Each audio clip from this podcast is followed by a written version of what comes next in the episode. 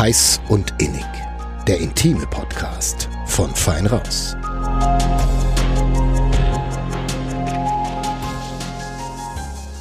Hallo, liebe Hörerinnen und Hörer von Heiß und Innig, dem intimen Podcast. Leider habe ich heute keine neue Folge für euch, sondern nur die Nachricht, dass wir in eine ausgedehnte Sommerpause gehen.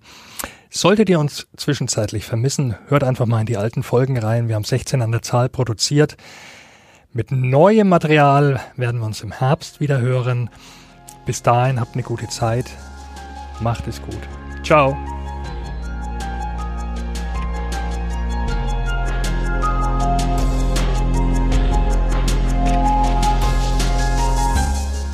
Mehr zu Heiß und Innig bei Feinraus und nordbayern.de.